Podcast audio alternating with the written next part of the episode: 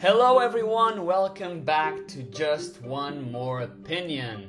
My name is Charlie, and today we'll be taking a look at the first female led MCU movie when Academy Award winner Brie Larson takes on the role of the all powerful Captain Marvel. This is the last installment before the groundbreaking Avengers Endgame, so let's get right into it. Okay, guys, let's begin. Even though I'm not one to criticize something straight away, I think it's best to talk about the controversial aspects of this movie and all the issues I have with it first, so we get out we get that out of the way, and then just talk about the story without having to insert any negative comment along the way. Cool? Cool. Well, the first thing I think many people have an issue with is, I believe, related to the casting of our hero with Brie Larson playing Carol Danvers, aka Vers, aka Captain Marvel. But I gotta say, I don't understand all the bad blood people have for Larson. She she may be a complicated person outside the screen, but hey, aren't we all? We're only humans, and if something she once said or did didn't sit didn't sit well with somebody, I really don't understand how that could lead to people starting petitions to remove her from the project or and recast the character. Uh, I think that all this hate is really disgusting and unbecoming. And it originated not from her skills as an actor or portrayal of Captain Marvel, but something outside of it, which is just weird to me. In my opinion, there was nothing wrong with her casting, and she was even one of the few people I wanted to play Danvers, so I'm pretty happy with that decision. Although, there are a few problems with how the character was written and how the movie was directed that may have harmed uh, Larson's performance and made the character less likable. I think every time you have more than one director at the helm of a project, you are taking a huge risk because it's really hard to find people who work to well together and are able to create a coherent film out of their two different perspectives. The exception in this universe would be the Russo brothers, but they've known each other literally their whole lives and work very well together. So, uh, after the success of Captain America: Winter Soldier and Captain America: Civil War, of course, Kevin Feige would choose them, would give them the Avengers franchise, and the two siblings siblings got to direct the spectacular Infinity War and Endgame movies. So, yeah, that is the the only exception I can think of right now. Here in this movie, we have Anna Boden and Ryan Fleck, who, granted, have worked together in other projects as co-directors, but I think that the um, the lack of amazing su- success in Captain Marvel was also due to the fact that their two visions for the film had to be aligned with Marvel's plans, not only for the character and this story, but for the future of the MCU too. Maybe that's why the movie seems to be so all over the place, in my opinion, of course. Uh, because for the for the character of Captain Carol Danvers, they made they made her to be this very capable, charismatic, intergalactic warrior, yes, but every time she has a funny one-liner or some decent banter with other characters, the movie is edited edited in a way that hinders that charm of hers. I don't know. I feel like the the editing process was a mess. Even in fight scenes, you have trouble seeing all the combat moves because of the of the lighting, for example, but also the camera work and the post production uh, overall. It was really unfortunate, and also Carol's story doesn't really allow her to fully shine because of the memory loss factor of the movie. In flashbacks, you do get to see her be this very fun, magnetic presence in the room, but when she lost her memory, she kind of became a different person. And I think that hurt the movie as well. and probably Larson's portrayal of the character who didn't have that much to go from. Um, also, at the start of the movie, there is a big exposition moment from Annette Bening's character, which I found so obvious and bad. And throughout the movie, we don't really understand what's the bad guy's motivation or goal, but we do know it's something malevolent and immoral, reverting back to the two dimensional villains formula that Mar- Marvel has used for some time, which is a shame. Also, the real antagonist reveal was kind of expected, really not a surprise at all. But I'll get into that in a bit. And overall, there was some pace issues with the film.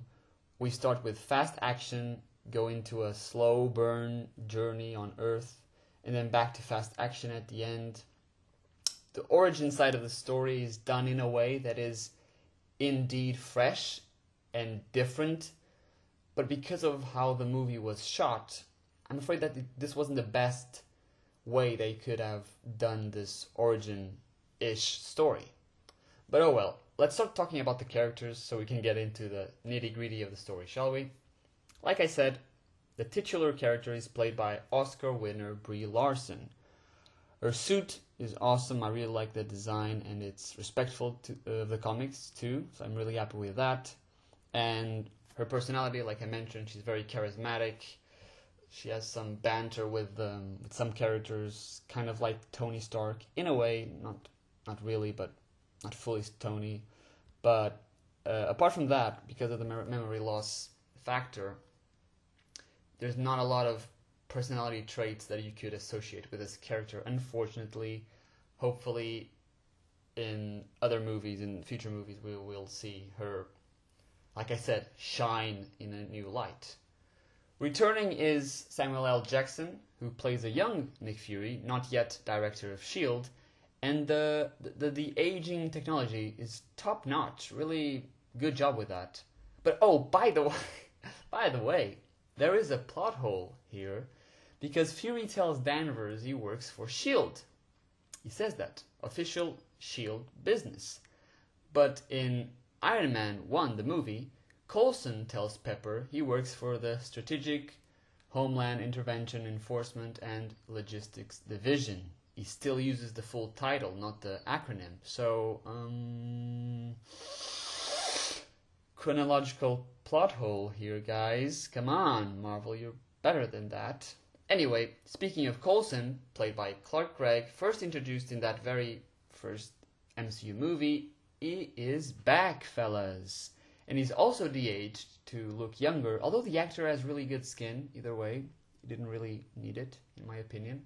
But it's really cool that it brought the character back to the big screen after the Avengers movie in 2012. Of course, since then he starred in his own TV show, Agents of S.H.I.E.L.D., but it's still nice to see him return to the movies. In terms of important returns, those are the only two. So now let's talk about introductions, starting with Jude Law as Yon-Rogg, memorable actor, unmemorable character, if I have to say.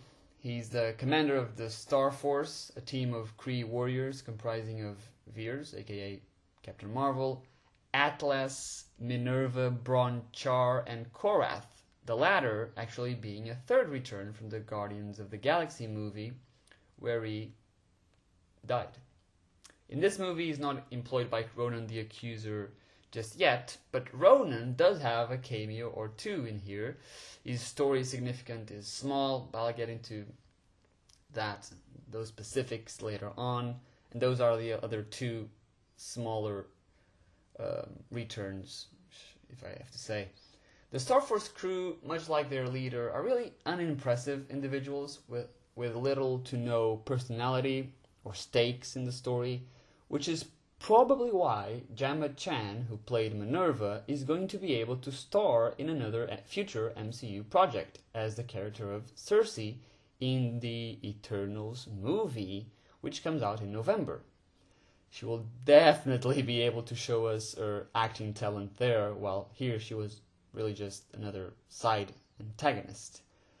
Moving on, Academy Award nominee Annette Bening plays two characters in this movie, sort of. She plays Dr. Wendy Lawson from Earth, and she's the visual representation of the supreme intelligence, the AI Kree leader for Carol Danvers. I think that what they did with the the supreme intelligence was kind of unnecessary with all these um, yeah like having different representations of it to different people in a sort of dream realm rather than it being in you know I don't know an actual being.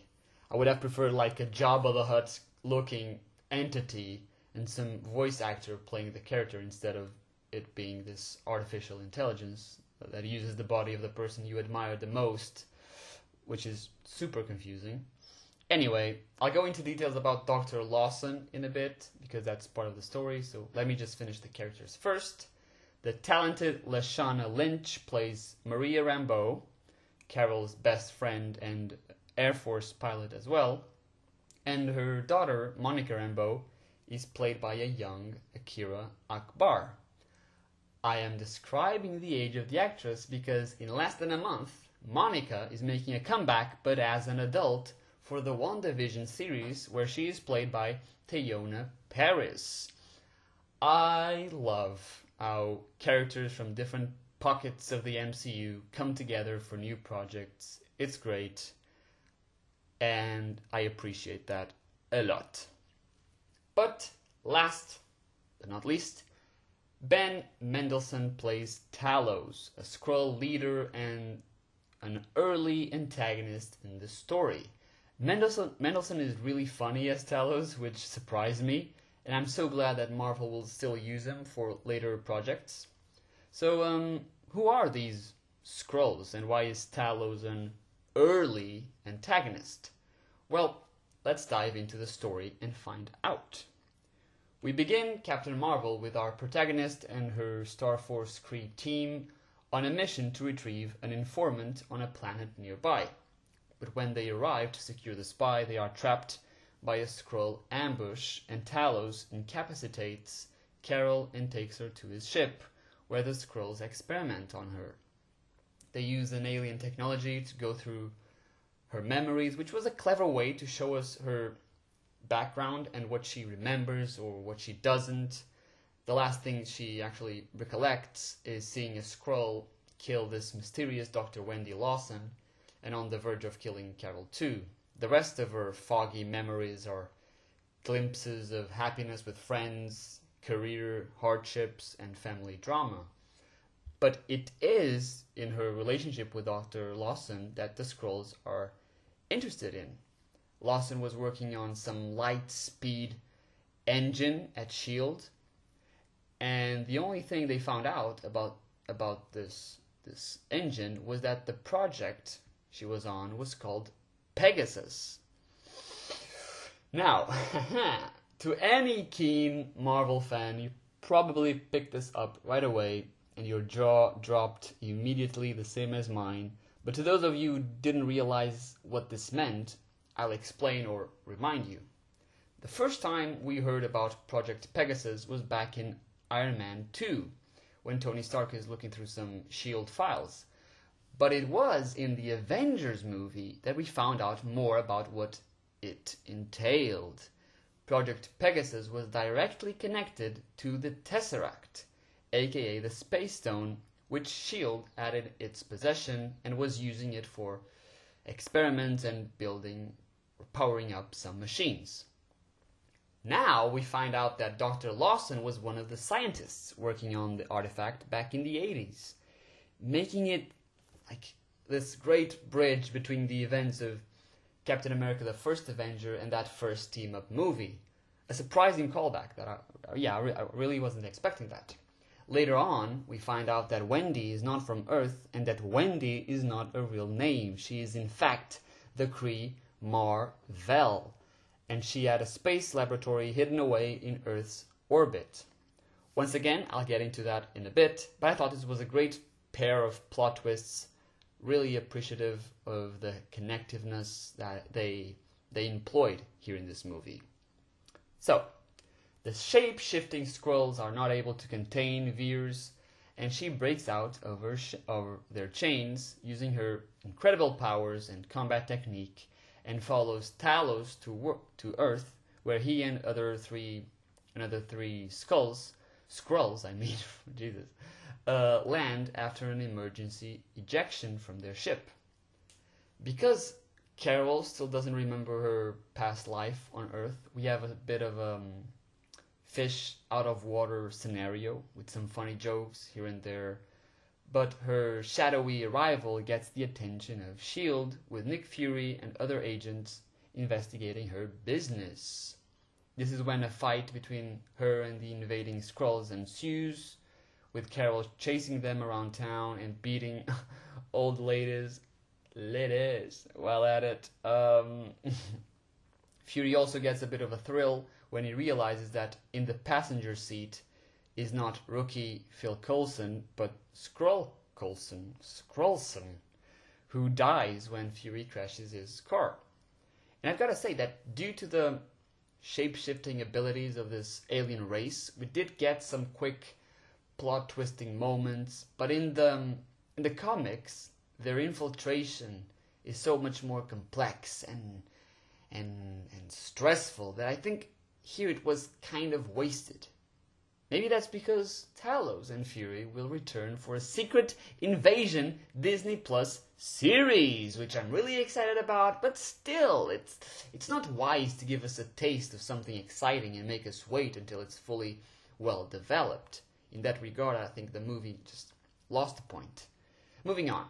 Uh, Carol loses track of Talos and the remaining two Skrulls, so she and Fury team, team up to find out what Talos really wants with the Lightspeed device. Which is really the, the mystery regarding the Skrulls' mission and makes you question what is really going on. Like the goal of our antagonists are not is not really clear from the beginning, which I think is a fun um, element of the movie. Danvers and Fury go to the Pegasus facility, and there they find some information about Dr. Lawson, which leads them to Maria Rambeau.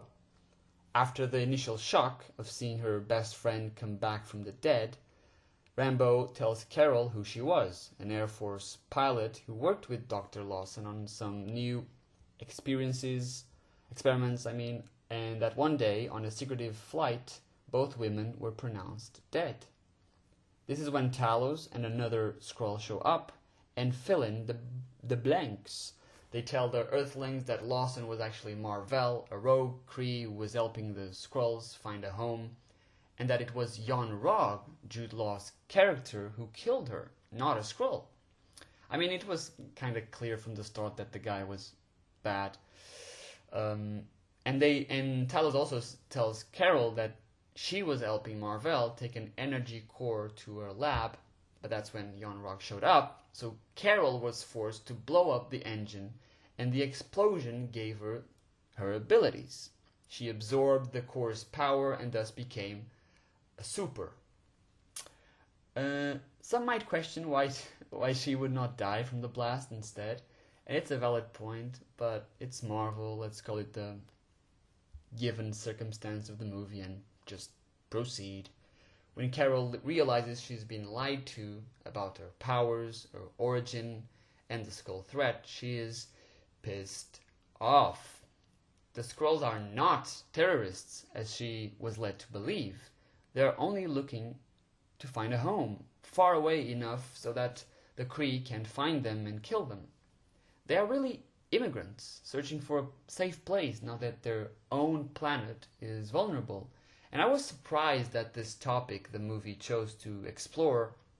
I think it's really commendable that they did this with an alien race that is usually seen as wicked in the comics. To show us this community struggling to belong, living as refugees, hunted down by the crazy Kree. It was really something else, and perhaps the best thing this movie did. My favorite scene comes next when when they finally finally reach Lawson's orbital lab, and there we find an entire population of stranded Skrulls, two of which are Talos's wife and daughter, whom he had not seen for over six years. It's so sad. And it gave more depth to his character who was not who was not primarily looking for the Lightspeed engine, which was the Tesseract also on board, but actually just looking for his family. Unfortunately, the beautiful reunion comes to an abrupt end when Yon-Rogg and his Starforce puppets arrive and apprehend the Skrulls, Fury, Maria Rambeau, and Carol Danvers, who is forced into a conversation with the Supreme Intelligence while Fury and Maria are saved by the scene stealing companion cat Goose, who is not a cat but a flerken, an alien creature with great appetite. Carol finds it within herself to break out of the supreme intelligence control and unleash her true potential. Now she's so OP. She easily defeats her former team members, and even when Ronan the Accuser arrives with a massive Kree fleet after Yon-Rogg called for backup, none are able to stop Captain Marvel. She goes through every ship, every missile, and Ronan fled with great speed at the sight of Carol's full power, but not before teasing his return which was weird because he died in Guardians of the Galaxy. So why make us believe that he would face Captain Marvel again? He's not even that good, to be honest. Anyway, um, at a final confrontation with Yon-Rogg, the mentor turned traitor tries to talk Carol down of beating the hell out of him, but she tells him I have nothing to prove to you. And with one cosmic energy pulse, Yon-Rogg was down. Carol sends him back to Hala, the Kree homeworld, with a message for the Supreme Intelligence. Carol is gonna stop the war, all the lies, and the Kree Empire, and they better be ready for her. In the final moments of the movie, Carol leaves Fury with a special pager to use it for emergencies only, and she leaves Earth to help Talos and the Skrulls find a home and put a stop to all the oppression around the universe. Fury begins work on a special project, but now his vision is reduced because his left eye was scratched by Goose. So yeah, that's how he lost his eye. He mistrusted the Flerken cat. Okay, Marvel, um, I guess that's okay. And in honor of Captain Marvel, who in her Air Force days was codenamed Carol Avenger Danvers, Fury starts scribbling a very important initiative. And that is it. Captain Marvel fully discussed. She will come back for Avengers Endgame tomorrow, since in the post credit scene of this movie, we see her arrive at the Avengers headquarters after receiving Fury's distress signal. So we'll see her tomorrow. But how did I find this film anyway? How? What is my opinion on it? Um, well, it's all right. It's it's nothing groundbreaking. I think the story had some interesting things going on, and there were some very funny moments in there with Talos and Talos's science guy, um, for example, just providing some digestible humor. And the idea of rising up, falling and failing, but getting back up over and over and over again, never giving up, is always an important message, but it should have been explored in a different way, I think maybe with more of an emphasis on Carol as a child and as a pilot being looked down by men instead of focusing on instead of focusing so much on already super powerful Vers. But this is what we got and it's decent enough, a solid 7 in and out of the franchise. I'm pretty sure director Nia DaCosta is going to make a fantastic job with the sequel. So hopefully the character will be more fleshed out in Captain Marvel 2. But for now, I'm just happy we have this formidable hero in the MCU finally because she is definitely gonna be needed in the near future. And that is it, guys. Captain Marvel is here and we're ready for what is coming. Tomorrow is gonna be a crazy day. I'm probably gonna spend as much time as possible writing down every little detail, as it is the culmination of 21 movies, 11 years, and after Infinity War, the stakes are higher than ever. I really hope to have you tomorrow for my unpacking of Avengers Endgame, so I'll see you then, and goodbye.